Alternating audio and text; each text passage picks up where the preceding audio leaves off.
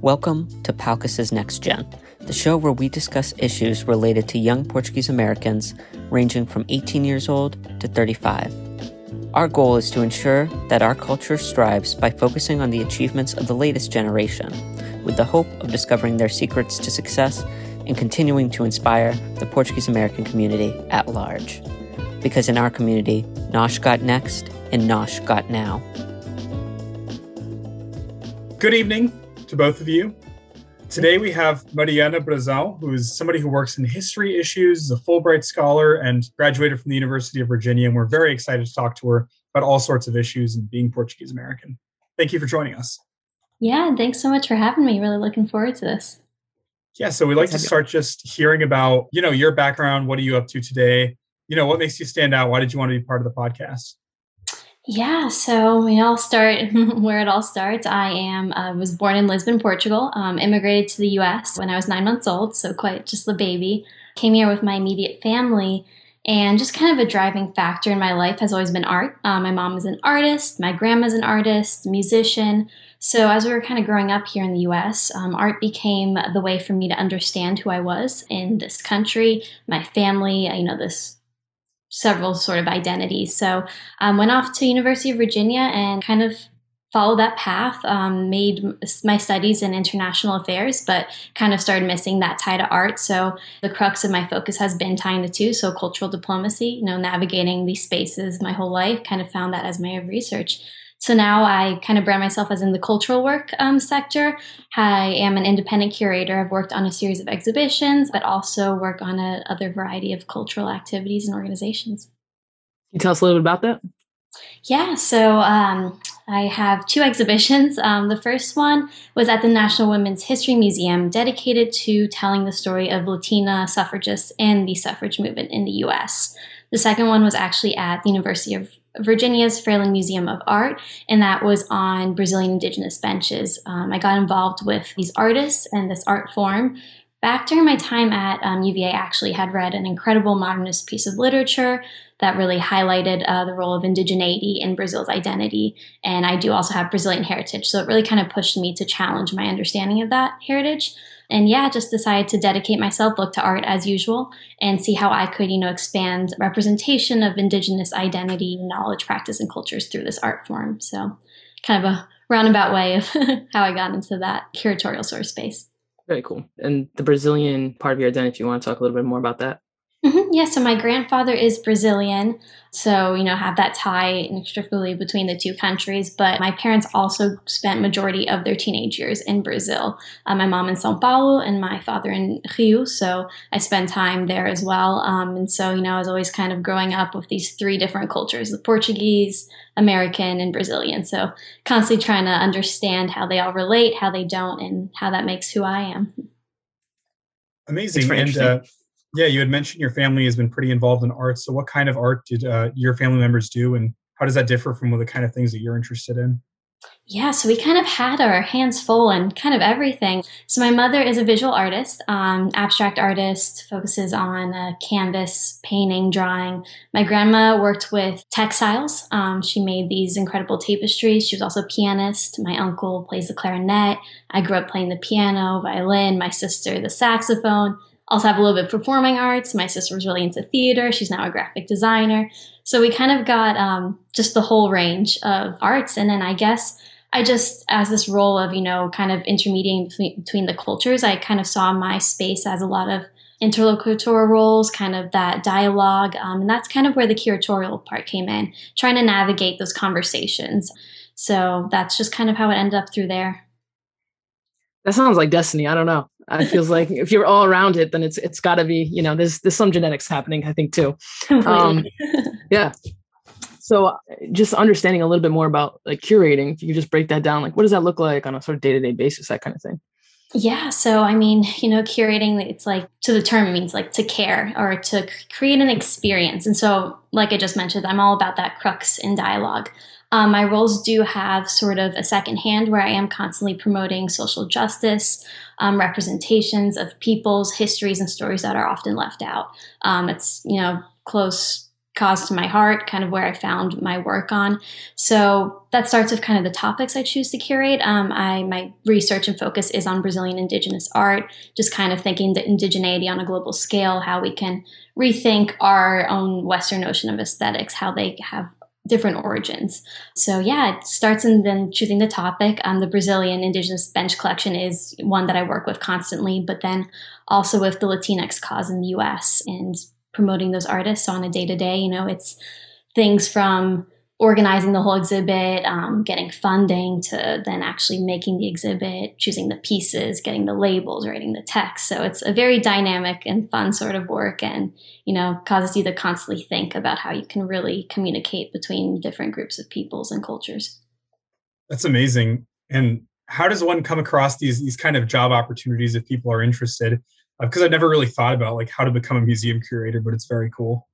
Yeah, so it's I'm sure there are different ways to kind of go about it. Um, mine has been a little different. Um, so actually was a pivot with my Fulbright. I was there in February of 2020, and then the pandemic hit. Um, when that hit, it kind of pushed me to question where I want my research to go, the kinds of messages I want to bring in the spaces I want to take part in. So from there on out, I actually just reached out to my alma mater, um, the museum, and kind of fought to get that exhibition in. It took meetings, um, it took me to secure my funding. And then the other National Women's History Museums, that was an internship. So internships are really kind of the stepping stone for a lot of people. Um, very short term, you either get to work on an exhibit or help support the research. But one of the lessons I've learned is just a lot of talking to people. Um, if you see someone who's doing research you really like, or if there's a topic you're really interested on, go to that book, look at the footnotes, who's championing that research, find a way to reach out, um, mutual contacts, and just kind of you know hearing what people are doing. And then another caveat I'll put to that is that I did end up doing a Latin American Studies um, major at the University of Virginia. And I think that really helped me. A lot of people come from art history backgrounds, but I really enjoyed the interdisciplinary nature of my major um, because I really got to grapple with all the intersection of different kinds of subjects and thoughts, which has been key to my understanding of art and diplomacy in this world. Yeah, I'm I'm a little bit curious just because, and I don't know if your parents were like this or your family around you. I mean, they were artists, so I think they have a, a little bit different sensibility than maybe some people's backgrounds. You know, mine, for example. I remember like my graduation day for like when I was graduating uh, undergrad and I double majored in journalism and women's studies. And uh, the journalism was not related to broadcast. And so if, you know, this is why Andrew does the bulk of the hard work here. Um, but anyway, so I was, you know, on my like graduation day and my, and my dad was kind of like, you know, women's studies degree, like, what do you do with that? And I think like a, a lot of, uh, and I think some of that is cultural, just, I mean, based on my experiences, but I'm curious for you, like, you know, majoring in like Latin American studies, I know that the interdisciplinary thing is so big and it's so beyond like sort of like one way pathway. But I'm curious, like, if you received any like sort of pushback or you know what was their sort of uh, response to you, you majoring in uh, Latin American studies? Course, yeah. So I was incredibly lucky. My parents are, you know, my champions, my supporters, and I think having them come from that art background, um, I think in my mom's case, she experienced that similar backlash when she went into the arts um, when she was in Brazil, and kind of telling that kind of like, what are you going to do with that? What, what is there in the world? Um, and so I have to credit my parents, you know, for every single decision me and my sister have made. They've been our biggest supporters. And you know, when I declared Latin American Studies, they're kind of like, "Yep, that's that's exactly it. Like, go out, go research, go see how this world connects." Um, so I've been very lucky in that front. Um, for others who aren't as lucky, I know it can be kind of tough to explain, but I would just kind of say, you know, the world is so globalized nowadays. We overlap in so many fronts, and the only way to truly grasp that is to just dive in and accept the uncertainty or the unclear challenges, because it will just reframe your mind and have you become better thinker, worker in whatever area you go to. Love it.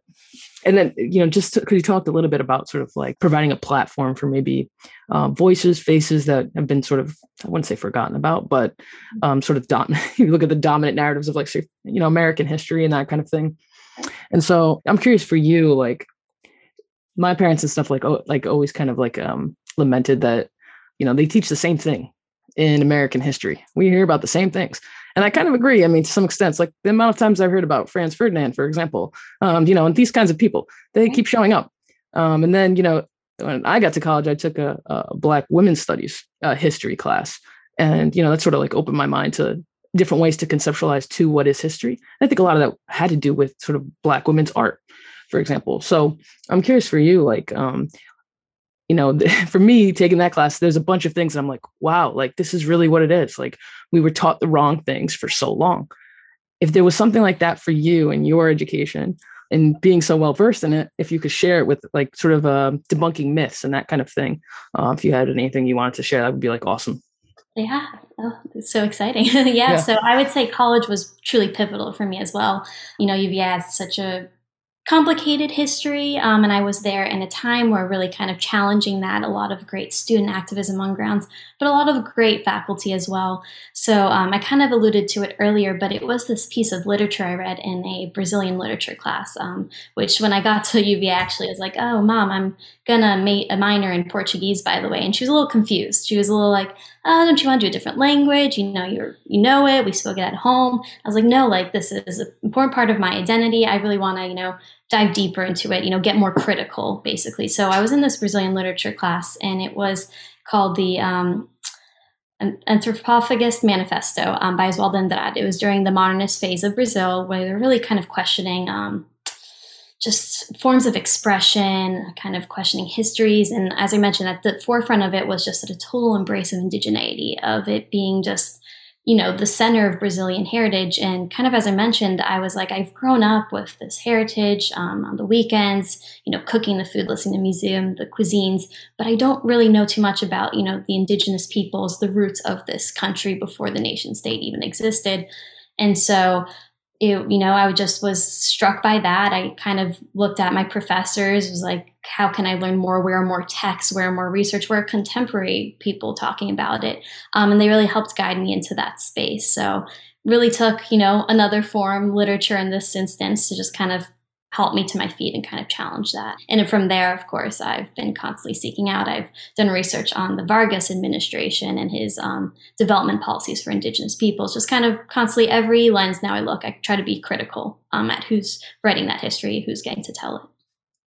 Yeah, that's fascinating. And that it really seems like you've plunged into kind of those intersections and the interdimensional aspects of these issues. So, what is, for example, like a like a living example of this at your job? Um, at work curation you know what are some of the issues that arise frequently with these exhibits that you've had to tackle or potentially you know narratives that you've had to kind of i guess present more a balanced perspective on?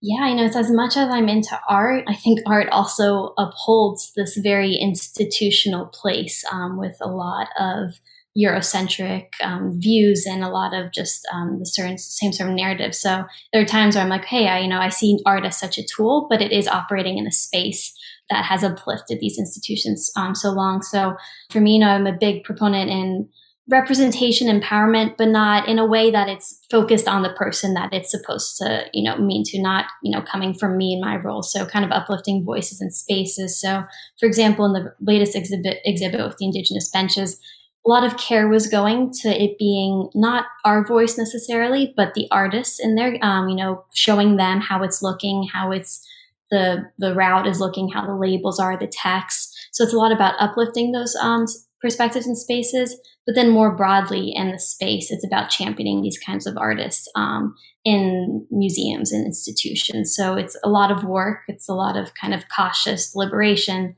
from as little from labels, you know, making sure, oh, we have this label, but so you know, this is how we colloquially refer to it. It's not, you know, the deemed title. What does that mean? So from the deliberate to the larger, you know, narratives of why is this exhibition important? How can we kind of gear then the visitors so they understand the importance of it? Right. I think that's so important. Like, I don't know about you, Caleb, but I, you know, I grew up, I didn't really think much about art. And I took an art history class in high school and it was just like something had changed. Uh, you know, let's say my eyes opened so now when I see it, like go to a museum, like these are not always things that you consciously notice, but I think that when you leave a museum, it probably does impact the narratives that you leave with and you know what you learned and how you process it. So what have been some of the challenges that you faced in in that job?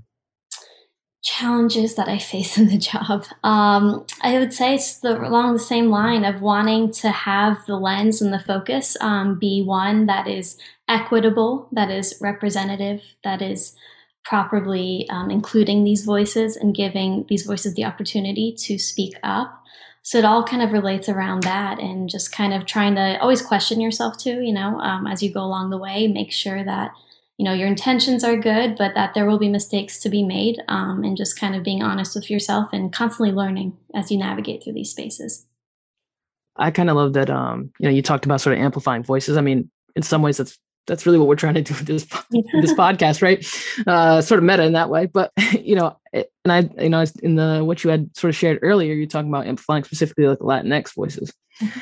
and there was recently an article I came across. You know, all these things pop up in my you know inbox about some study that was published in it was Politico, and they talked about. Are you you know where I'm going with this already? Uh, but anyway, you know, it sort of said like a large portion think something like 40%. Don't quote me on that, people. Um, just sort of estimating of of Hispanic voters find the term Latinx like offensive. And so I was like kind of curious because this is I work in fair housing, so it's housing discrimination cases. And so obviously, you know, how we talk about people's identities is kind of important to me. So I, you know, I read a little bit on some different articles and stuff that were you know, being shared related to the topic. Of course, you see these sort of politicians saying, you know, harping on and oh, that's why we have, don't have Latinx anywhere in our literature and this and that, you know, mm-hmm. you know mm-hmm. how politicians can be sort of the opinions as the winds blow. Um, but, you know, then I saw like another piece because, you know, for me, uh, it took me a minute to, to understand what Latinx was because it wasn't something that was talked about, you know, in my sphere.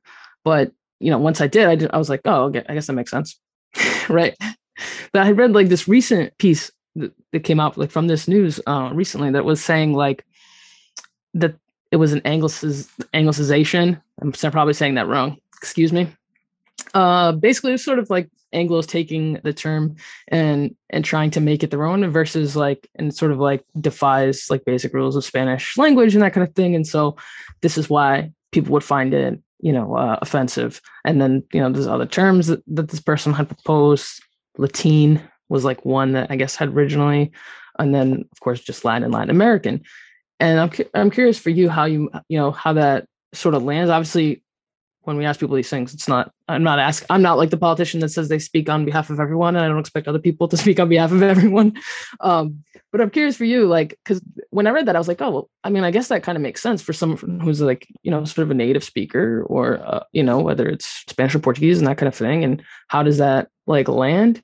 And you know, I think a lot of people, you know, if I'm going to be honest, like a lot of people who appear white, you know, whether they identify as white or not, but there can be a lot of like sort of uh, cultural identity politics that go with this. And so you don't want to be saying necessarily something that people find offensive if you're trying to be inclusive.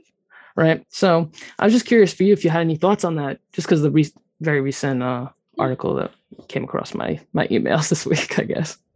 Yeah. So it's um, definitely you know kind of a debate um, and dialogue that's been going on. Um, so when it emerged, I, you know, I think it, it, came as two sort of points. One to be more inclusive, you know, with the acts re- removing any sort of feminine, masculine sort of associations with Spanish, but you know, Roman language in general. And two, it also came to reflect um, a new identity that I that is, you know, you know, I don't want to categorize it as one because it's not, but a reality of those of Latin American um, descent um, that are living in the US and whose li- lives have mostly been in the US. So, kind of those two fronts. Um, like I said, I don't, you know, I don't know the answer, I don't represent it to everyone, but I kind of, you know, those were the two ways that it came in. And um, I know that there's, you know, a lot of debate, but I think they can be used, you know, interchangeably. You know, I get I get kind of sad that it, does create so much division. I think that Latinidad is a really tough question. You know, I have a multitude of different identities, um, whether that is you know from different countries, but then different experiences that cross-act when they're here in the U.S. You know, as Portuguese American, a Brazilian American, there's so many different identities and how to represent that. So in dealing with those, you know, try to use them interchangeably and just kind of try to focus um, not on the things that will divide, but the things that can kind of bring together and accepting those because um, it is a tough question. yeah, for sure. I think in general, like these differences, sometimes, you know, we rely on sort of sameness and similar backgrounds and this kind of thing. I think also like embracing difference. I mean, mm-hmm. I think your story already, I mean, to, you know, that's a, that's a praise or anything, but obviously like embracing all these parts, different parts of your identity Mm-hmm. I mean, it seems like it's a it's a large portion of what it is that you do. You know, it's not just a box that you tick. You know what I mean? I don't know if you feel that way, but Yeah, no, no, definitely. I think we all have um, certain experiences um, that just kind of shape and inform who we are today. So it's it's easier to kind of focus on that and you know all the complexity to it. Yeah, this this actually reminds me of a conversation we had in Next Gen very early on, but it stands out to me because it was one of the more impactful ones. There's this debate that a lot of our listeners will, listeners will know about. You know, are Portuguese Hispanic? Are they Latino? Like, what what do we count as? I know personally when I was applying to law schools, like some of the law schools literally said, check this box, including if you are from Spain. And I'm like, I know I hate to be confused for like Spanish person, but at the same time, you feel like, well, Portugal's like right next to it. It's like literally surrounded by Spain. I mean, how come I can't check that box probably? You know, so what do you make of that? And I know, of course, bringing your Brazilian identity to the table as well, that that creates more complexity and diversity. Uh, but what do you think about the whole discussion within our community and maybe how we can branch out and form connections with other communities? Yeah, it's it's a tough one. um, it's definitely not an easy one to navigate. Um, because I do think you know Portugal is its own set of you know heritage and experiences, um, and then you do have your you know tie with the Brazilian. I think in me trying to navigate that, I just um, I might totally be dodging your question here, but I try to like not even focus on that box, right? Of like trying to categorize ourselves on like nationality. Um, I know we are inextricably tied, but just kind of trying to focus more on those experiences. Um, and especially now as us, I mean, growing up in the US, but totally dodging your question there. But I would say no, that no, no, no, no, you're just getting, you're getting into the end. That was the conclusion of our, I think our, our long discussion. There were many voices that were, were being heard. I think and just hearing different stories. I know, I don't know, Andrew, if you want to share the one that you shared in next gen, but just incredible to hear. I mean, to give you a little bit of background, I because I don't think these podcast episodes have aired yet. I'm like from the Northeast, you know, Rhode Island, Massachusetts area. Uh, so I grew up like in sort of a heavily concentrated area, people of Portuguese descent, and a lot of Azorean. Andrew grew up in like Kansas. Yeah. And so, you know, totally different experiences. And so how, you know, sort of that, like, for example, Portuguese American identity might manifest itself different ways. And I think, I think that you just skip to the conclusion that, you know, ultimately, like, you know, the word doesn't mean all that much. the experience is really what, you know, just it's, it's sad that it kind of gets boiled down to this, you know, checkbox, but. And, and as you yeah. said, when you kind of asked like um, how to kind of bridge that, I mean, that's what the podcast is, right? Or this space is, right? right? Is all when we get together and get to share that. Because yeah, it's you know how we even like areas we grew up here in the U.S. Um, I moved around quite a bit. We were first up in New Hampshire. Um, had much more of a Portuguese community there than we were in Texas and then now Virginia. So you kind of see how those experiences kind of shape from where you move. So yeah, that's a neat, yeah. space to discuss that. What I found was like growing up because we were pretty much the only Portuguese people around Wichita. I actually found a lot of like overlap and, and like cultural experiential overlap uh, with a lot of my friends, especially from Mexico, El Salvador, uh, Central America. It was interesting because I never would have expected that, but you know, playing soccer, uh, listening to music, you know, we all have music with a lot of accordion sounds. Mm-hmm. Uh, there are a lot of like little similarities you notice that I think help bring me together with my friends uh, that you just wouldn't think about necessarily if you were maybe living in like a Fall River or a Newark, well, maybe Newark, but you know, I think each part of the country has new opportunities to reach out to other communities and that's very valuable. I'm curious for you if you've seen any sort of differences in the in the art like is it you know andrew talked about sort of the or similarities or differences with the, within the art world just because you know he talked about the accordion so but uh, i'm curious for you like in, in your studies. Yeah so i think um, i'm really trying to push against um, the you know the just the grouping um, with like aesthetics um, especially with regards okay. to na- nationality um, and branding it through nations um, so i think you know it you know I, I a lot of my crux in my thesis and my research is a lot of um, things on the interconnectedness on a global scale so i'm trying to kind of sure push back against it yeah, yeah. so push beyond those um so in terms of our world yeah you know you find connections um from you know techniques yeah but um, I, I, I keep going back to those experiences right and the the current you know thematic waves that are going on in our society. How did you end up like settling on on benches? Like how do you how did you find that? How did you end up with that as your focus? Because that's so incredibly fascinating Yeah, so that actually was a collection that I got in contact with um, via my uncle in Brazil. Um, and so, um, as a kind of wooden art form, it is one of the more traditional art forms for these peoples. Um, they're used um, in their communities on a day to day basis, but also in a lot of their um, rituals. So, kind of landed on that, and I just saw it as like such a potent communicative vehicle for that reason. You know, it is has such a a multifaceted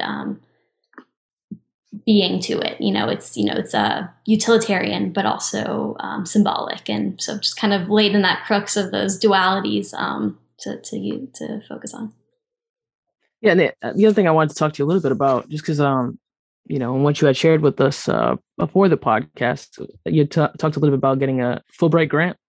And so I was just curious if you could break that down for people, um, sort of what it is, how would you apply for it, you know how do you find how do you find it? You know how how is it sort of employed and used?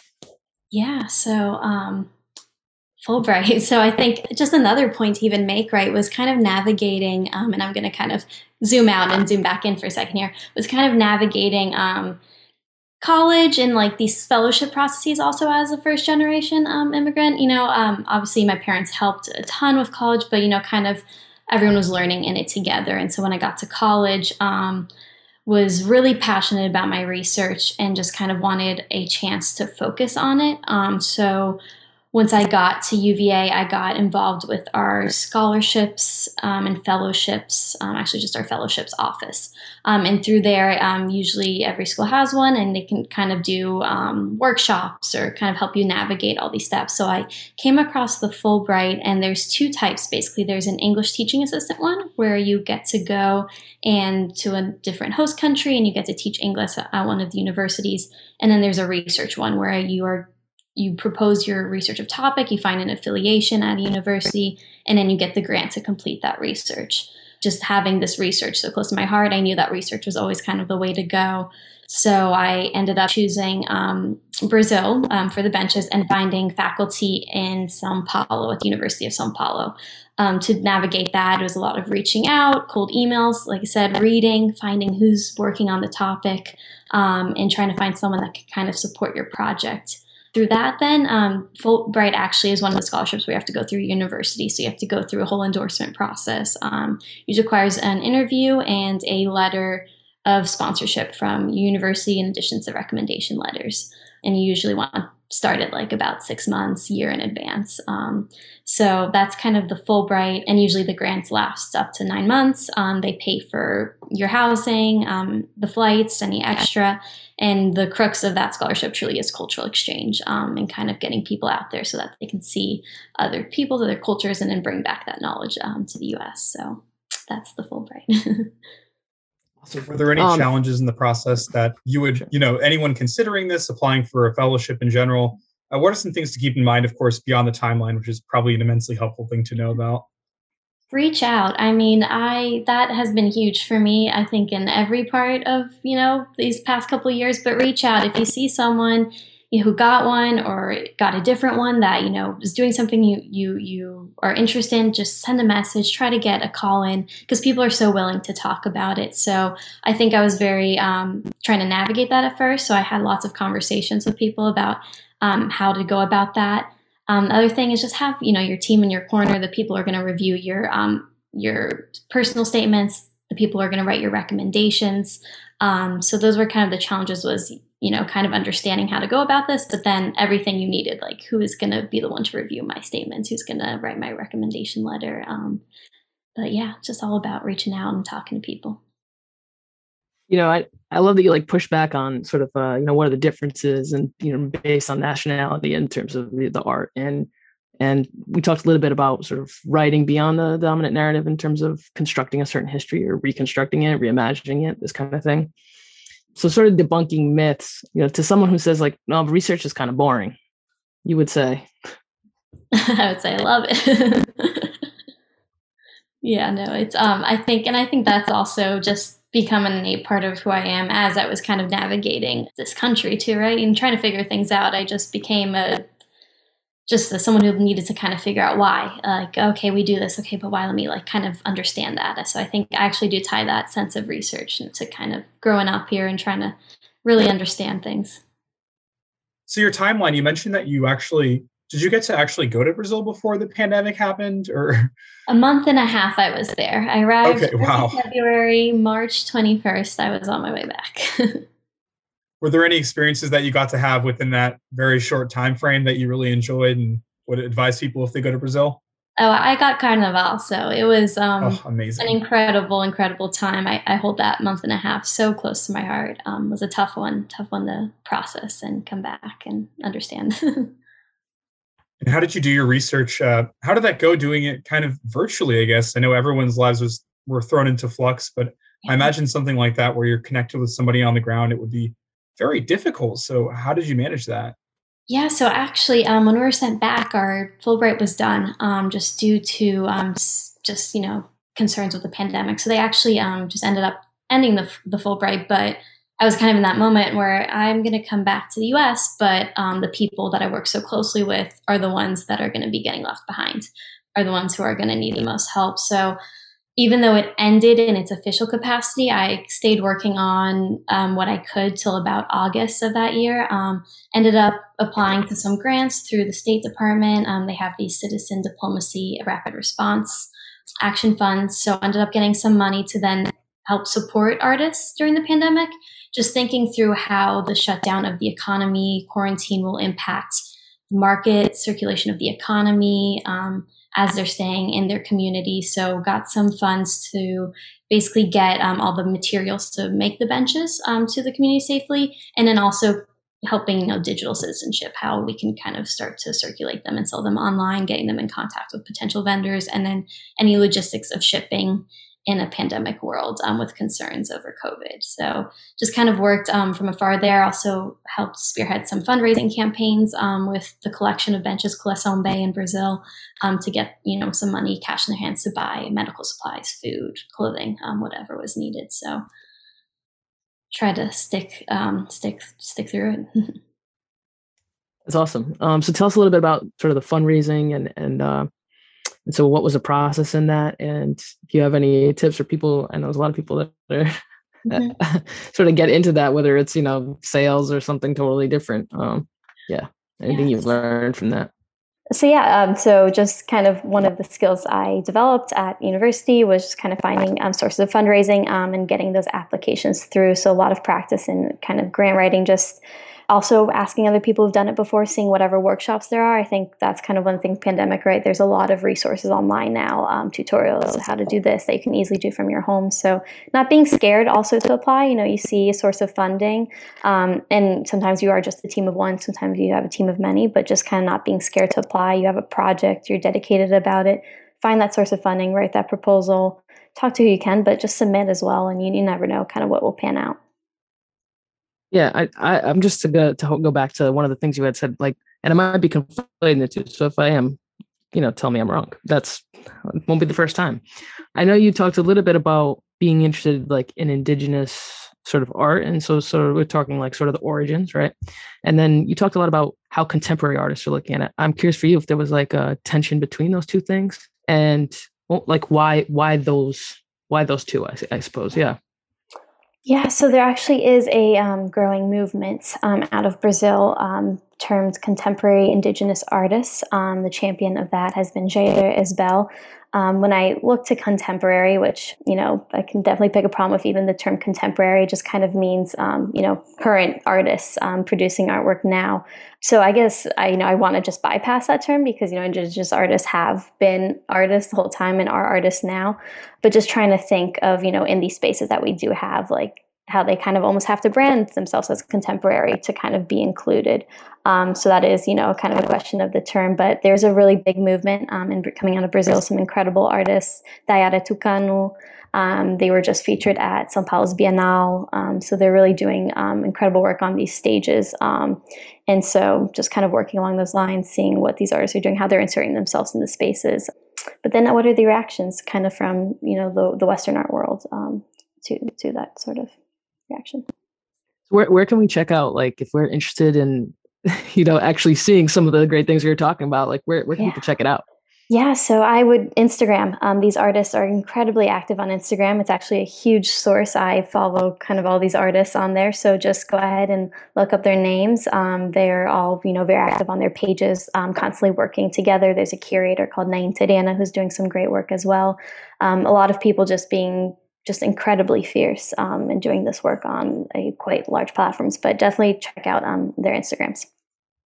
Have you connected with anybody like via the you know Instagram platform, whatever? Oh yes. Uh, in, in, for your as part of your work, yeah. Have you? Uh, completely. Oh yeah. Um, and Instagram's been my kind of great connector. Um, Brazil, it's you know a huge platform, but even when I was at UVA, we had um, funding to do some artist talks, um, and so you know as the exhibition, we had some Indigenous artists come to classes at U- the University of Virginia. Actually, we had Daniel Munduruku, who's an incredible um, writer, um, very incredible indigenous literature. He came to one of our classes. We had Djuena Tikuna. Um, she's a singer. She came to another class. And we had a panel with Naine Terena and Mewari Mehinaku, who um, came to kind of talk about indigenous art in the art sphere. So some of those were made through Instagram. Some uh, were just, you know, contacts I kind of already had. But yeah, you can definitely, um, definitely reach out through Instagram. And how have you found, uh, you know, some of the artists you mentioned, artists stateside that you you kind of promote as well? You know, what kind of art are they doing? Uh, who are some notable ones? What's been your experience with that? Yeah, so um, stateside, you mean like U.S. In the U.S., like yeah, you mentioned, so, Latin art, Latino yes, artists in the U.S. So um, I'm gonna do a better one. And so if people are really interested in that topic and kind of the on the crux of Latinx art, there's an incredible book. Um, it's called actually I have my bedside table right here, Latinx Art by Arlene Davila, and she kind of outlines this whole um, you know ongoing issue of Latinx art being invisible um, in the U.S. And there's some incredible highlights, shout outs to people doing incredible work, and kind of really makes you um, question what's what's going on in the art world. You know, I think a lot of art has, is sort of asking those questions, and maybe it's mm-hmm. never finding you know the the answer, but it's it's in the struggle, right? Um, right, right? You know, and that sort of goes across different platforms of art.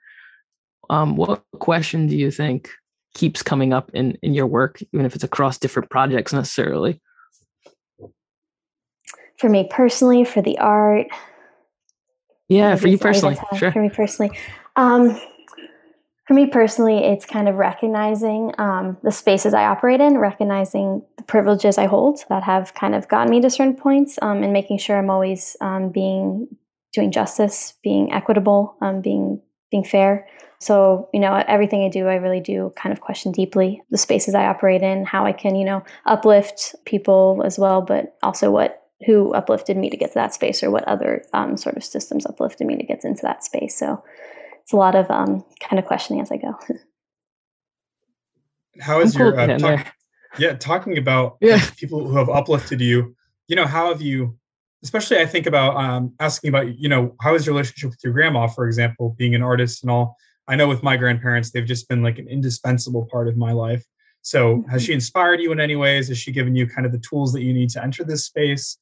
Um, if you have a relationship with her, of course. Yeah, I do. Unfortunately, she has passed um, when I was in high school. But um, you know, even when my exhibit um, went live, it was a virtual one at the University of Virginia. It was kind of like an ancestral experience. I kept saying that to my mom because I was like, my mom kind of said that too. You know, it's like you did this, but it feels like part of me, and it just was that tie, right? And I could just feel it. You know, starting with my grandma, you know, kind of forging the path, and my mom and me. Um, it's a very kind of ancestral thing. So um, even though while she isn't here, you know, still um, very connected, and you know, laid the foundation for things that truly inform my work every day. Yeah, I often feel that. Sometimes it, sometimes it might feel like pressure from the past. Sometimes it might feel like you know inspiration from the past. I don't know if you're the same way, Kayla. Yeah, for sure. Uh, I think sometimes, you know, even for people that don't necessarily aren't going in the same fields as their, uh, you know, sort of their grandparents or their parents, uh, there is like this sort of like, I don't want to say torch because it's not really quite right, but this sort of responsibility yeah. to, yeah. In- interconnectedness. To, you know, yeah. yeah.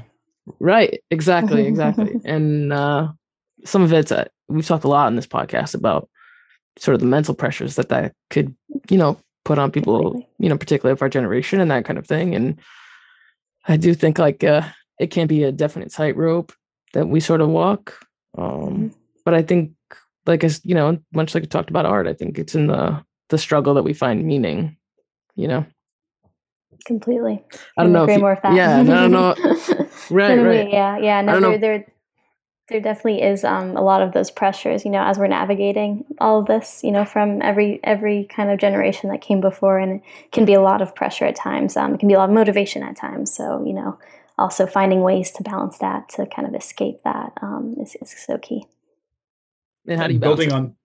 Yeah, of course, yeah. balance is key. Yeah, right. Yeah. Uh, building on that, like looking towards the future, do you have any ambitions to like run a museum someday? Go back to school, teach at all, or you know, what's yeah. what are in the cards?